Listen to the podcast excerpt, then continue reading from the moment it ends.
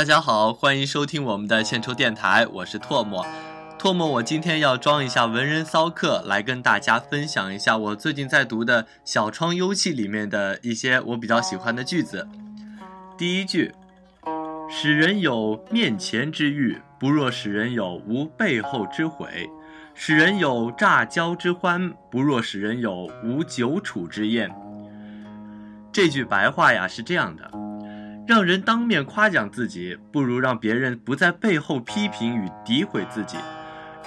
让人在初相交时就产生好感，不如让别人与自己长久相处而不产生厌烦的情绪。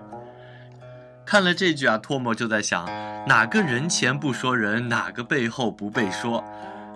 人的弱点啊，就是都喜欢听奉承的话。要让人当面夸奖自己，并不是难事，而要让别人不在背后议论自己，却很困难。所以啊，与其刻意去追求别人的奉承，还不如时时处处修养德行，严于律己，与人为善。这样不仅背后不会有人议论，相反的，还会有很多人由衷的赞美你呢。与人交往，初见面时都会刻意的修饰，举止得体，可是熟悉以后啊，就开始松懈了，将自己种种缺点啊暴露无遗，结果日久使人生厌。与其这样，还不如保持镇定从容的心态，既不过于奉承，也不刻意去做作，做一个一如既往的我，始终做一个正人君子。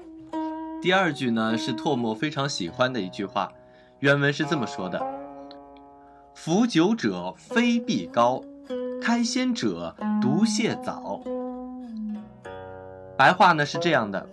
藏伏很久的事物，一旦腾飞，则必定飞得高远；太早开发的事物，往往也结束得很快。这句话怎么理解呢？就是事物的本来准则啊，就是蓄久必高飞，因为蕴藏深厚，就会积蓄充足的力量，爆发而出。故楚国曾有预言说啊，有一凡鸟。待在山上三年不飞，三年不鸣，但一飞则冲天，一鸣则惊人。如果没有长久的潜伏积蓄啊，又何来高飞的力量呢？事物是辩证的，先生者啊常先灭，因为事物是不断发展的。先开发的事物啊，随着环境的变化发展，必定失去存在的条件。后来者常居上，是自然的法则。如欲不落伍于时代，只有不断的充实与提高，才能适应社会发展的潮流。厚积薄发、大器晚成，往往能脱颖而出，取得令人羡慕的成绩。这第三句啊，唾沫看了之后有一点小小的悲伤。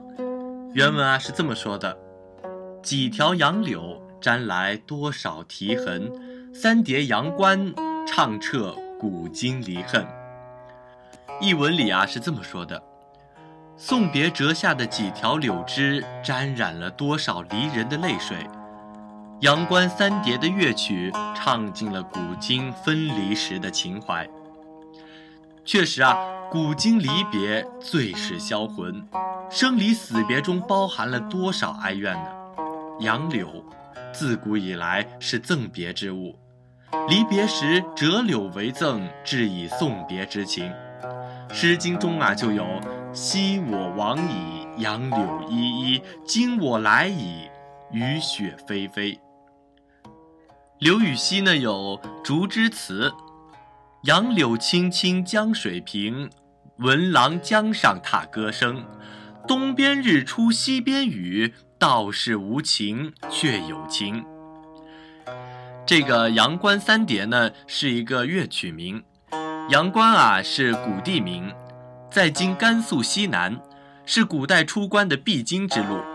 唐代王维作《渭城曲》，后人为之谱乐，作为送别之曲。至阳关句反复咏唱，称为阳关三叠。要是唾沫哪一天要离别，朋友送唾沫柳条，那这也是真真极好的。接下来要跟大家说的这一句啊，唾沫觉得充满了豪情。原文是这么说的：“家思忽来，书能下酒，侠情一往，云可赠人。白话呢是这样的：好情绪来时，可以读书下酒；豪放情思出现时，可信手将白云做礼物赠送他人。有没有顿时就充满了豪侠情怀？这个饮酒啊，重在情趣，不一定非得有佳肴。好书呢是心灵的美食，以书下酒，情趣甚浓啊。李白诗云：“花间一壶酒，独酌无相亲。举杯邀明月，对影成三人。月既不解饮，徒影随我身。暂伴月将影，行乐须及春。”还据说啊，这个苏东坡曾以诗下酒，饮到酣处，急呼童子取诗来。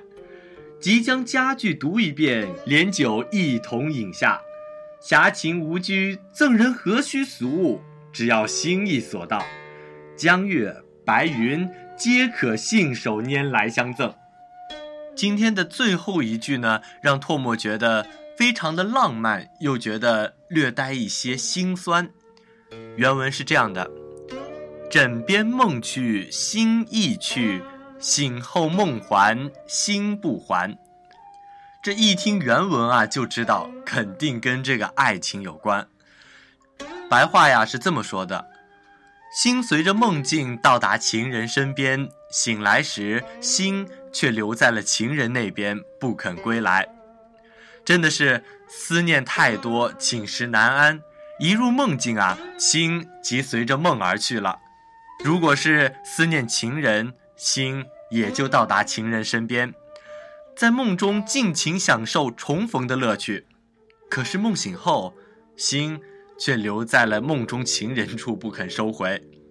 痴情能治梦中情，却更难回到现实之中。魂牵梦萦，醒来仍是梦啊。这是多么痛苦的事情呢？那今天唾沫扮演文人骚客的时间也就到这儿了，就好像奥特曼的能量用光了，叮叮叮叮叮叮。希望大家赶快去关注我们的新浪微博“唾沫和星子”，然后订阅我们的荔枝 FM“ 欠抽电台”。再见。